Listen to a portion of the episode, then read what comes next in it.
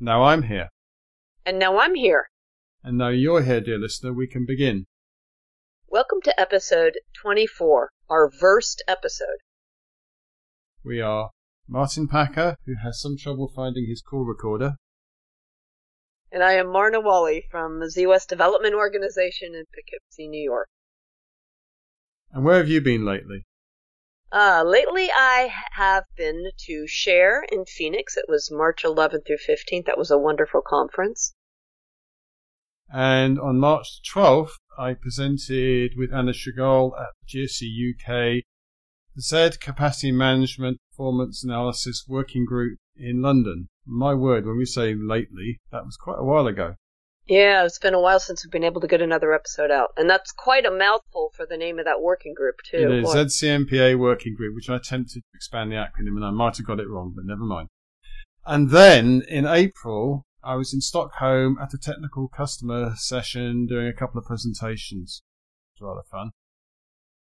Oh, yeah. And then I went to TechU, the IBM TechU in Atlanta on April 29th through May 3rd.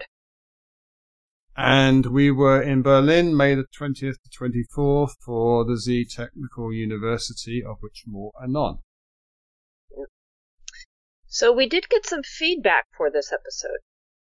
So several people have complained in the past about our use of stereo, the fact that we're using it at all. So you know what? We give in. We're now in glorious mono.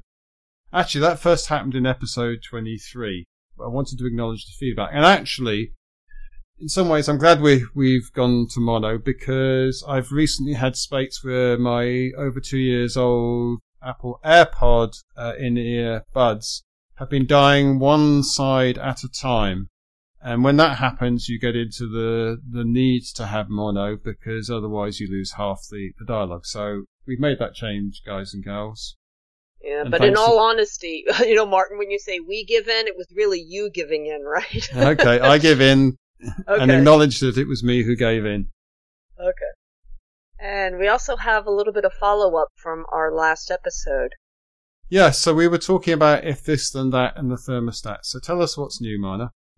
Yeah, so we talked about smart thermostats last episode and how I was all excited to have one. And I also use an app on my phone called IFTTT, or If This Then That tool. And I use that tool to kind of um, alert me when my monitor, or sorry, my thermostat at home has been touched by somebody in my family that doesn't like the temperature that I set it at. And this is great because now I can see on my phone what people are doing, and I, you know, I have evidence of I can see what they're doing. And you can put a stop to that. And most important of all, you've got evidence. Yes, I do, and I can put a stop to it. That's what I damning really like. evidence, probably. Yeah, and controlling, I can control it, which I love it. So the thing is now, um, you know, Nest has been deprecated in favor of Google Home, and it's happening on August 31st. So that API isn't going to be available on if this then that anymore, and that's making me a little upset because I really like that combination of the API and the Android uh, tool that I had set up for it. So actually, we've got a couple of links in the show notes, and one of them in particular is an interview that Google Vice President Rishi Chandra gave to Variety magazine that said that the company planned to replace much of this, this then that's functionality with its own Google Assistant routines. So the question, Marna, is going to be, what are you going to do? You know, I, I got to do something because if this then that is not going to work on my Nest thermostat very soon, and I'm going to have to figure something out, and I'm supposing I'm going to have to just succumb to Google Assistant or some kind of an app that Google provides, I guess. Well, it's quite widely uh, available, whether it's the hardware devices or, in fact, actually, I have a pair of headphones that has Google Assistant built in, and, so does my phone. So that, that's doable. It's just a, really annoying. But it actually reinforces my view that, at least for now, automation is ephemeral. You know, any particular piece of automation you might build or you might use could go away at any time. In fact, the classic example is uh, the notion that fridges might well have Our Lady of the Cylindrical Persuasion built in, and that service could well go away long before the fridge dies. So, uh, you know, careful with the automation till it settles down. I know. When you, we really get to like something, I can't because I can't like it too much because it might go away. Okay, Marna, I'm going to put you on the spot now. Explain the title of the episode. yeah. So it's called our Wurst episode, and the name of this episode came about because we were both in Germany together, and so we were trying to think of a clever title to come up with, and it's also the basis for our topics topics, which you'll hear in a little bit. So there you have it. All right, so now we have what's new. Let's talk about a new function APAR that I happen to have noticed come about. It's OA 55959 and it's a new function, PDUU support for HTTPS. So first of all, PDUU, if you don't know what that is, that's the IBM ZOS product documentation upload utility. And this utility is how you get a dump sent to IBM.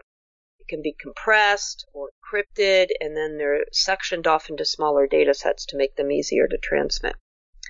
Well, HTTPS is really important because a dump can contain, contain sensitive information, and FTP is becoming increasingly not acceptable for many customers. So we had problems with FTPS, with firewalls and other setup problems, and so customers really did want to use HTTPS. And this doesn't look like an option that has been incorporated into the incident log of ZOSMF at this time, but I'm hoping to think that in the future, with incident log sending uh, the information back with PDUU and using FTPS, I'm hoping over time it will eventually start to use HTTPS, but that's not a promise. It's just something that I could kind of see coming. I hope. So it's good that this support appeared in an APAR. Yeah, it is. So even if you're not using incident log, you can go use it now, but I'm hoping someday we might have that equal support in incident log. And the other thing we shouldn't fail to mention that's new is tailored fit pricing for IBM Z or Z. And this comes in two flavors. There's the enterprise capacity solution, which is a full capacity solution, an enterprise consumption solution. Um, now, both of these are different from the traditional running per hour model. And I should explain enterprise consumption solution is basically summing up the service units consumed and billing according to the total, which is what I tend to call area under the curve. So if you ever hear me say that, I'm probably referring to enterprise consumption solution. And the prereq here is that all the machines involved must be IBM Z14 models, uh, models 1, M1, M5 or ZR1, and ZOS must be 2.2 or higher hopefully most people have got 2.2 or even preferably 2.3 at this point. Mm-hmm. And there'll be a link in the show notes to all this. Uh, and just a footnote, we did actually back in episode 19 in the performance talk talk about license related instrumentation. So you might want to review that as well when looking at the uh, announcement letters for tailored fit pricing, both enterprise capacity solution and enterprise consumption solution. So now let's talk about Ask MPT, the section of our podcast where somebody asks us a question. Right, so Danny Nika, who I know very well, who some people call my evil twin, um, has asked what I think is a very good question. And here's his question. In ZOS 2.4, CSA subcall key 8 to 15, is it usable for user-defined applications? Yes, it is a, a very good question because it's going to take a little bit of an answer to explain it. So prior to ZOS 2.4, we did have user key common storage available, but it was turned off by default and we didn't really want people to use it, but we did understand that some people had to turn it on. Now the major downside with it was that there was no control over who could actually use it. Exactly, there was no granularity. So what's happening in ZOS 2.4 is that capability to turn it uh, back on is gone by by is gone. yeah, and just to remind you, as I say, it's it's a system-wide switch that's gone. Yes, exactly. So actually, let's talk about the motivation for this. So I think Danny's question originates from the need to still be able to use user key CSA because of legacy stuff. In fact, actually, I know Danny because he's a customer friend of mine, and I know that's uh, why they needed it. Exactly. And other customers have had the same concern as well. So if you still need to use user key CSA, can you after 2.4? Yes, you can. However, you need to use this thing called RUCSA, and RUCSA had to be invented. Okay, so RUCSA stands for Restricted Use Common Service Area. Now, the trick here, and maybe it's obvious from the name, is that the words restricted use are the operative ones. So that's the new thing. Yeah, exactly. That is. It's a restricted use area, so it's only for the security defined applications that you say you want to use the restricted use common service area or RUCSA, which is different than what it was before ZOS 2.4. And it is managed as a SAF resource so that you can have more granular control over who can or cannot use RUCSA. So that means controlling it via a security product like RACF. Correct. So, RUCSA had to be invented, I said, and that RUCSA was invented in APAR OA56180. It's available prior to ZOS 2.4 so that you can become familiar with RUCSA and start to use it, and then it will be continued to be offered in ZOS 2.4 so that you can uh, still use your legacy applications if you can't change them. So thanks to Danny for a, a, good question. If you have questions to ask us, please do feel free to get in touch. And now it's time for our mainframe topic. Thanks, Martin. And this is a very good mainframe topic. It's talking about CICS Server Pack coming into ZOSMF. So this is IBM's first delivery on the new installation strategy that you've probably been hearing about for quite a while now, and we are ready to prepare for delivery. And the first product that we're going to put into a server pack that's installable with ZOSMF is going to be CICS and all of the associated CICS products that come into that SRAM. I'm glad you pronounced it CICS. But anyway, CICS is the first of many products, I assume. Yes, and I've always called it CICS. Uh, yes, and it's the first of the many products in the product as well, CICS as well. But we're in fact going to be rolling it out into all of them. But we're going to start a little bit small and make sure that we do this correctly and that we make sure that we get the right feedback and we fix any possible problems. So yeah, it's, it's going to eventually be rolling out to everything. So what's gonna what you're gonna see when we're ready to do this, and it's we haven't announced what the date is, but we're working on it because uh, we need to figure out everything internally that's going to be okay first. But the, what you are going to see is when you go to Shop Z and you go to order your server pack, you're now going to have a choice of what kind of a server pack do you want. Do you want the old server pack, which was the ISPF CustomPac dialogues, or do you want the new server pack, which is going to be a ZOSMF portable software instance. Now, why would I care about this item? Why would you care? You would care because this is the new and better way of doing installations, and also because this will be a common installation method, not just within IBM, but between IBM and all of the ZOS stack software vendors. So with that in mind, we think that it will be easier if all of our software in the entire, you know, stack, IBM and vendors, is packaged consistently and you install it consistently. So there must be no reason for talking about this item round about now. Yes, because uh, like I said, we have done a statement of direction for CICS coming into a portable software instance in ZOSMF, so we're preparing that internally right now. So that's why I want to talk about it because I want to get people ready for it. We've already rolled back via continuous delivery PTFs the infrastructure that you're going to need for both IBM portable software instances and vendor software instances. So since that infrastructure is GA and you've probably got it installed on ZOSMF already, I wanted to make sure that customers are becoming familiar with this so they can start to use it. So, what is the strategy in the round? Okay, so the strategy is to use ZOSMF. Okay, that's why another reason why I've been so adamant for people that they really need to start ZOSMF and become familiar with it. But it's to use ZOSMF software management plugin, which is one of the best plugins, I'm sure, in ZOSMF. I use it all the time. I use other ones too, but I think that was one of our best ones. Um, and with ZOSMF software management, that is the tool that you can use to package any software that you have. So that would be IBM or vendors can use the same packaging tool now. We never had that before. And we can also do the acquisition and the deploying of that software with ZOSMF software management. Okay, uh, deploying is the new word for installation, putting the code into libraries.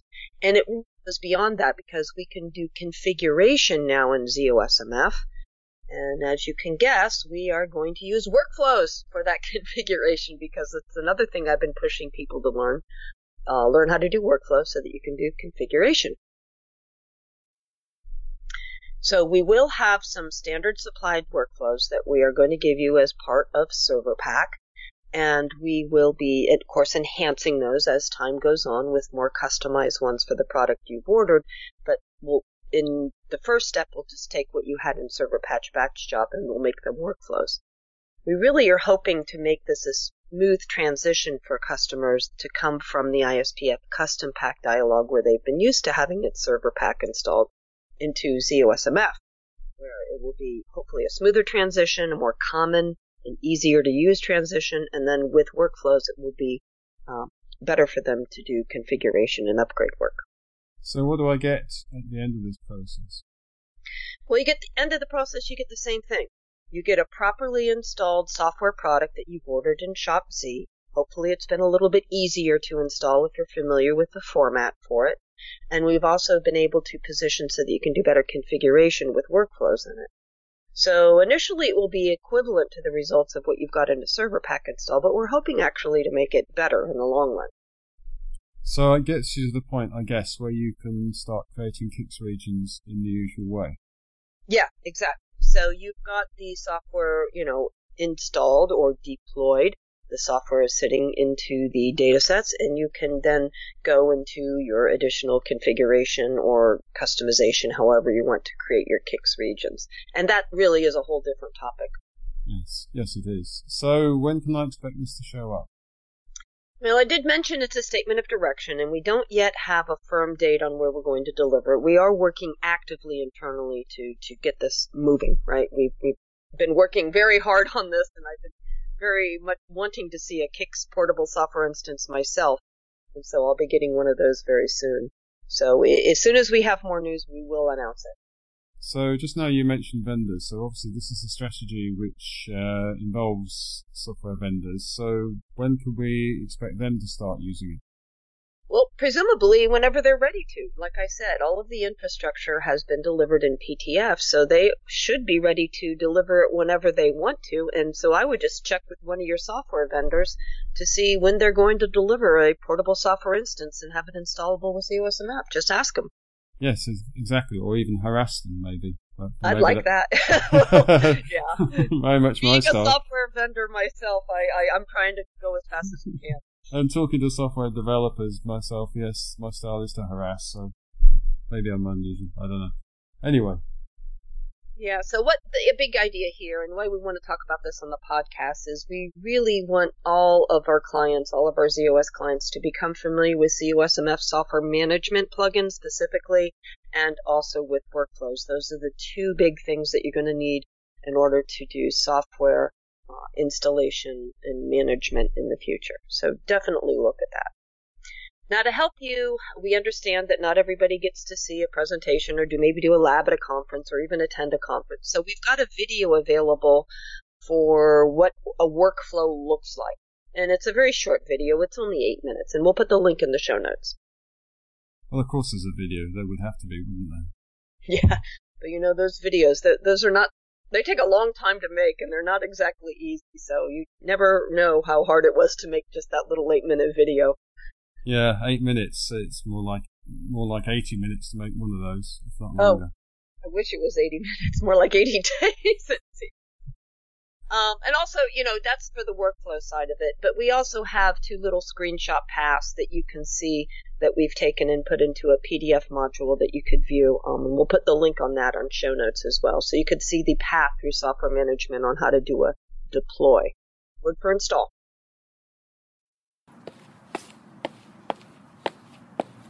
Let's move on to our performance topic. Martin, what do you have today? Well, today's topic is about DB2 and Workload Manager's I/O priority queuing. And if I'm not mistaken, this is a follow-on from your screencast in blog post that you did. Yeah, screencast 12 was entitled Getting Workload Manager Set Up Right for DB2. But actually, this is not the same thing as that. It kind of follows on from it, though. And there's been quite a lot of talk about this topic recently in various places. what topic? What what is this topic you're talking okay, about? What, what, what this is this whereof I speak. Okay, so yeah. it's whether to turn off something called IO priority queuing in WLM. Okay, so why would one want to turn off IO priority queuing in WLM? Well, this is where we get just a little bit techie. So if you have a service class in WLM with DB2 subsystems in it, it tends to be heavily IO sample oriented, which is actually quite unusual amongst the various service classes that we typically see in systems. Now, this heavy IO sample orientation means that access to CPU could well not be properly managed. Well, Workload Manager is doing its job, but it's just not a, a great situation to be in.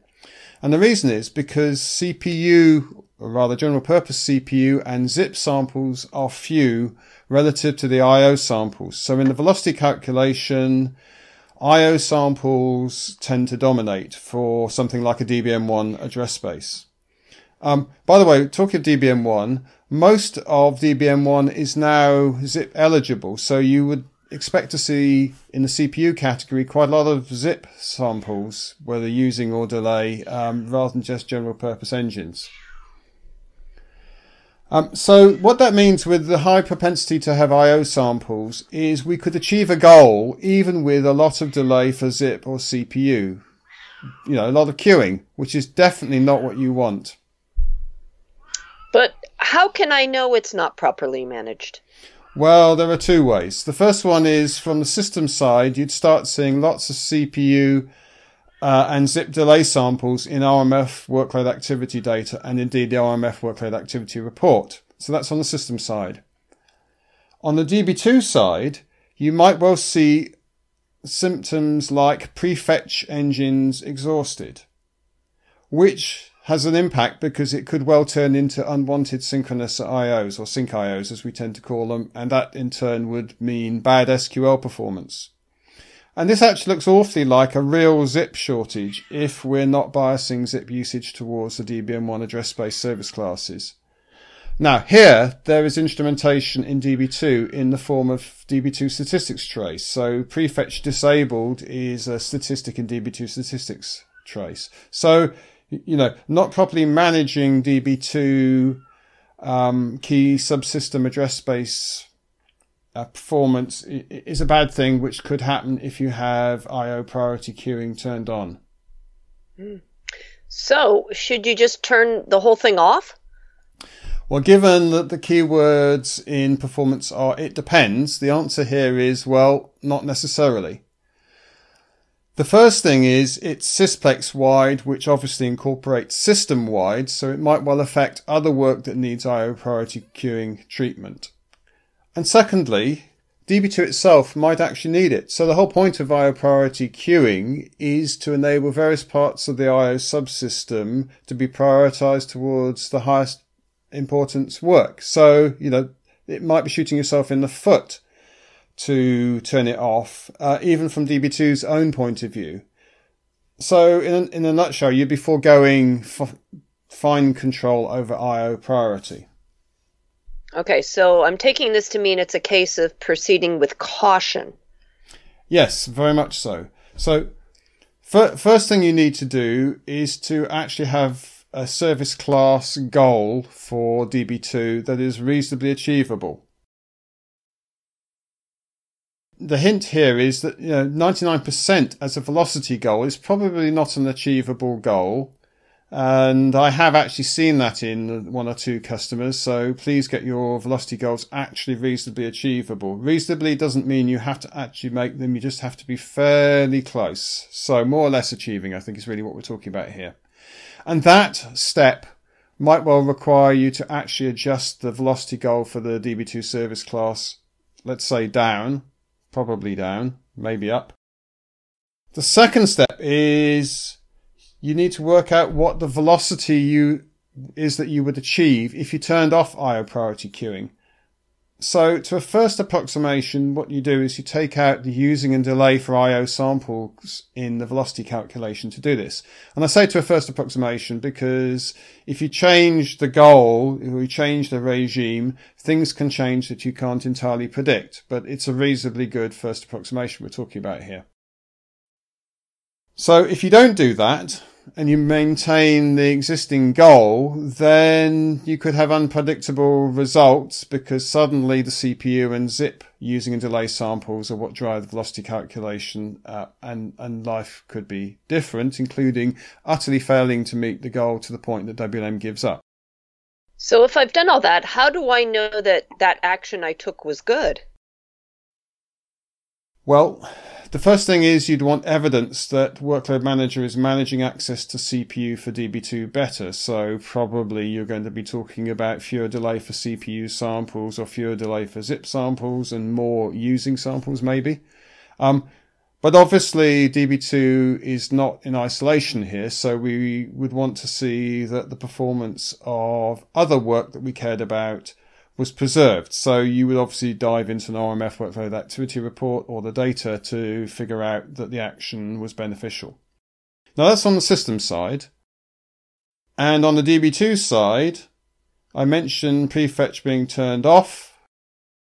Well, maybe that doesn't happen anymore. So, or doesn't happen nearly so much. So that would be a good indication that this change had been beneficial to DB2 and SQL, etc. with this change. Hmm. Okay, but that's not quite the end of the story, is it? No, not quite, because as I say, turning off IO priority queuing could well change the level of goal attainment. So you should obviously continue to evaluate goal attainment and monitor, and maybe you need to adjust the velocity goals um, in in the wake of this.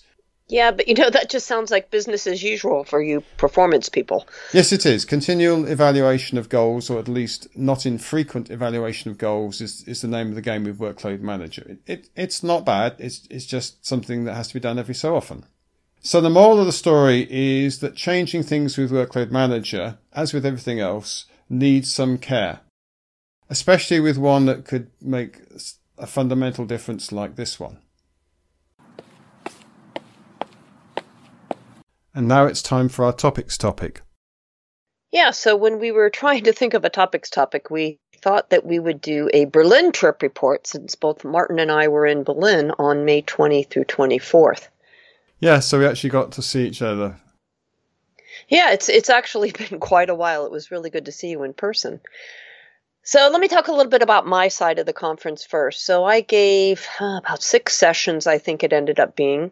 Um, a couple of comments or some highlights that I remember from the conference were I gave an SMP/E for rookie session, and uh, that's usual. I've done that before to talk about what SMP/E is and try to introduce the concepts to those that are new to the platform.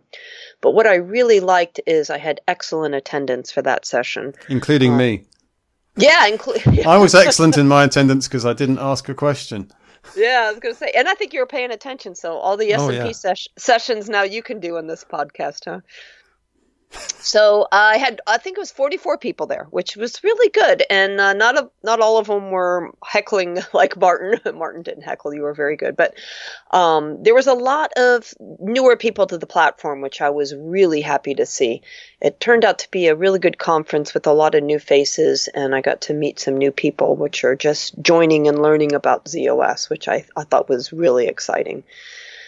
And another thing is I, I, did a couple of sessions on ZOSMF, which I always like to do, talk about what's new, uh, the latest news and what's new. And there seemed to be a lot of people attending those. I had 82 people at those sessions, which I thought was a pretty good number for especially a topic that, you know, oh so many years ago might not have really had a lot of people join it but people seemed interested into it and you know a lot of people were using ZOSMF and they were becoming a whole lot more familiar with it which I was really happy to see And the other thing that kind of stuck in my mind is for the first time I gave a ZOS 2.4 preview. So I got to talk about that release for the first time.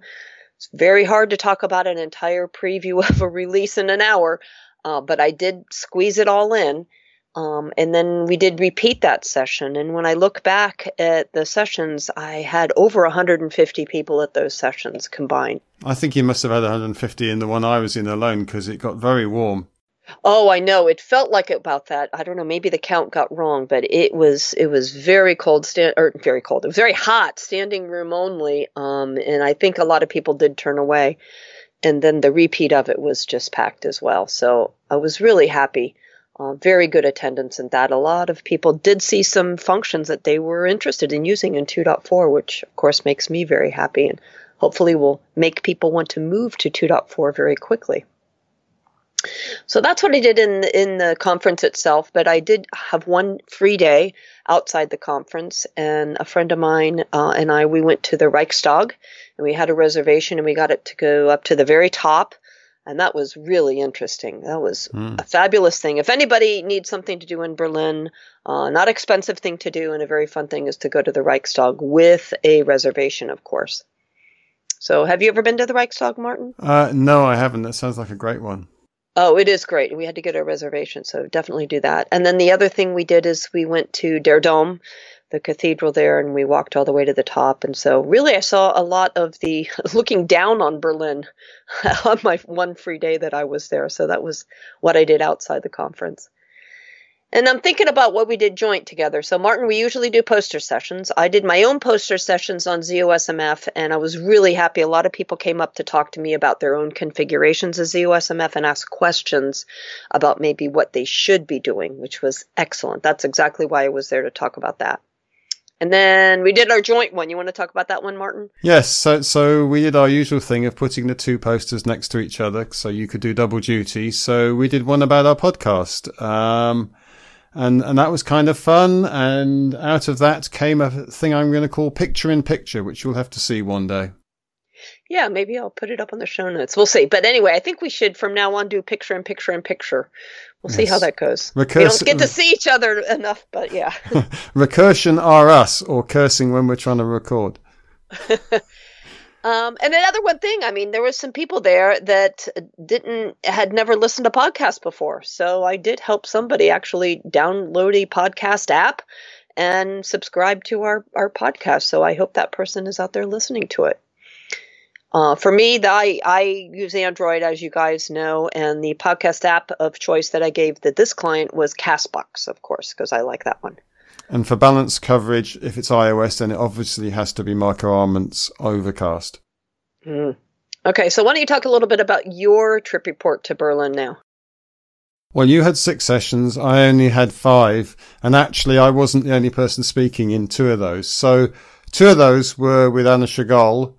And the first one of those was something called engineering, which is all about taking processor analysis down to the individual logical processor or engine level. So that was kind of interesting. There's a lot of discussion in that one.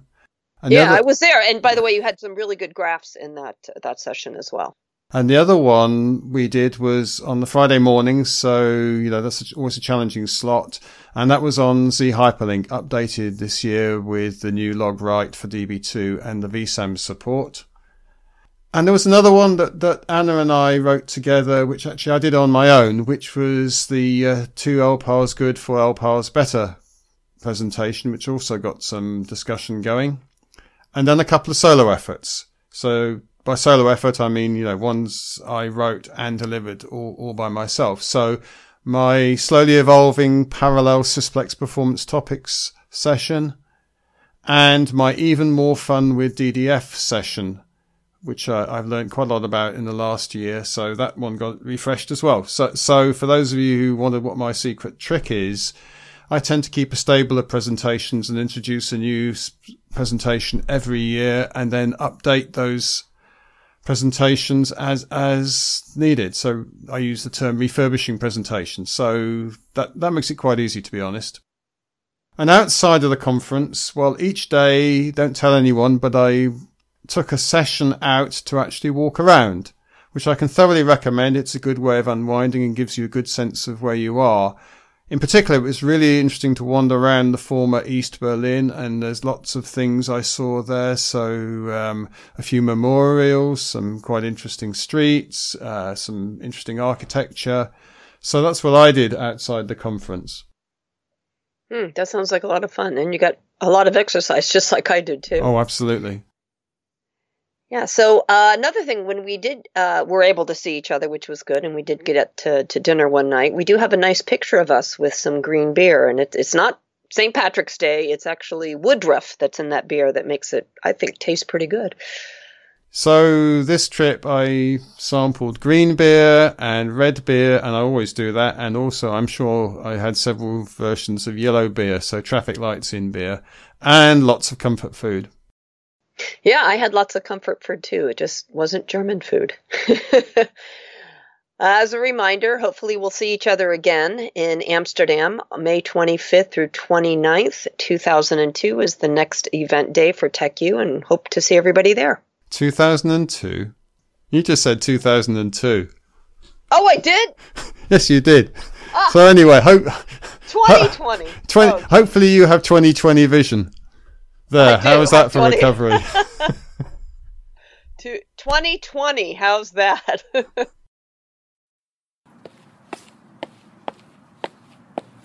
and as we come to the end of this podcast episode, as is customary, we're going to talk about customer requirements. IBM customer requirements we discuss are neither committed nor indicated that they are even going to be in plan. They may not be even a good idea to do. They are simply two people talking about customer requirements publicly available for viewing and ones that catch your eyes. By no means should every requirement they talk about be construed as anything that the IBM Corporation is even thinking of doing.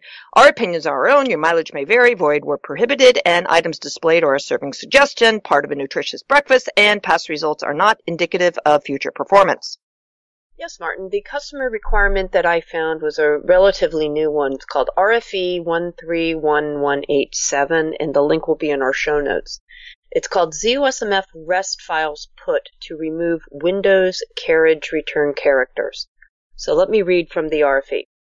The ZOSMF REST files API doesn't work well when writing Windows files to ZOS datasets or HFS files.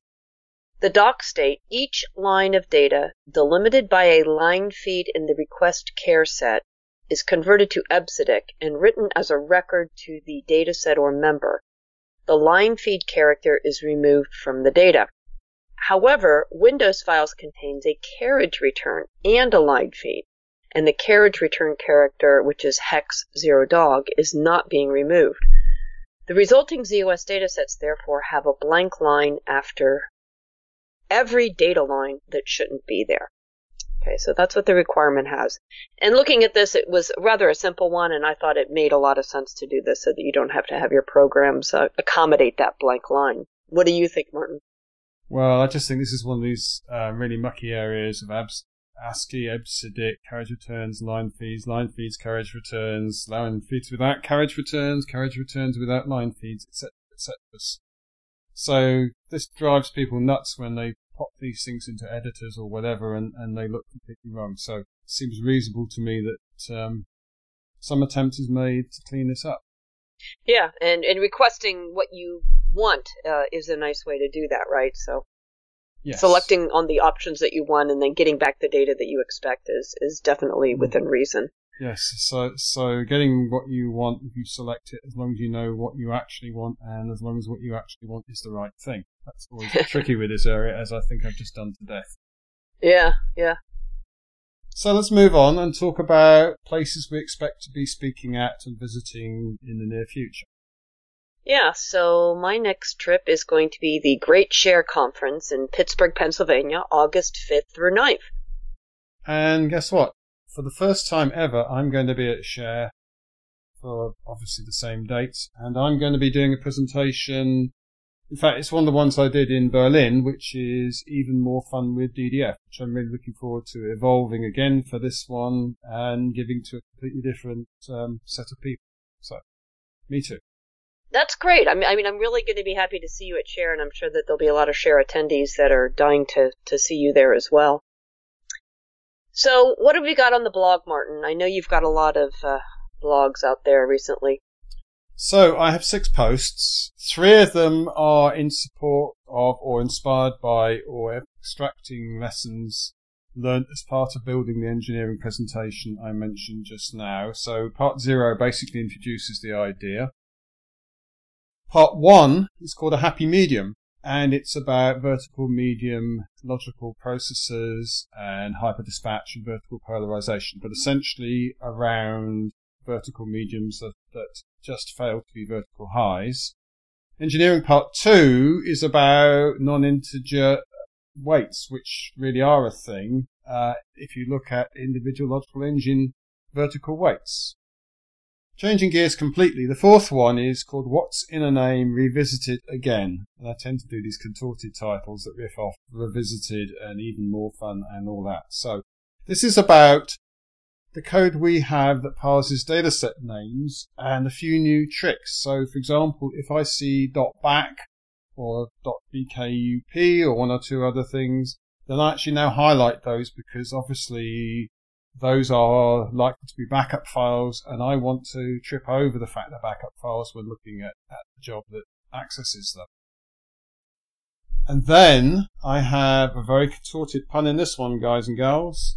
Um, a blog post called A Slice of PI. Okay, a slice of pie, if you will, which is all about performance index for percentile response time goals. And finally, changing gears again completely, something called Elementary My Dear Sherlock, which is about something called Sherlocking.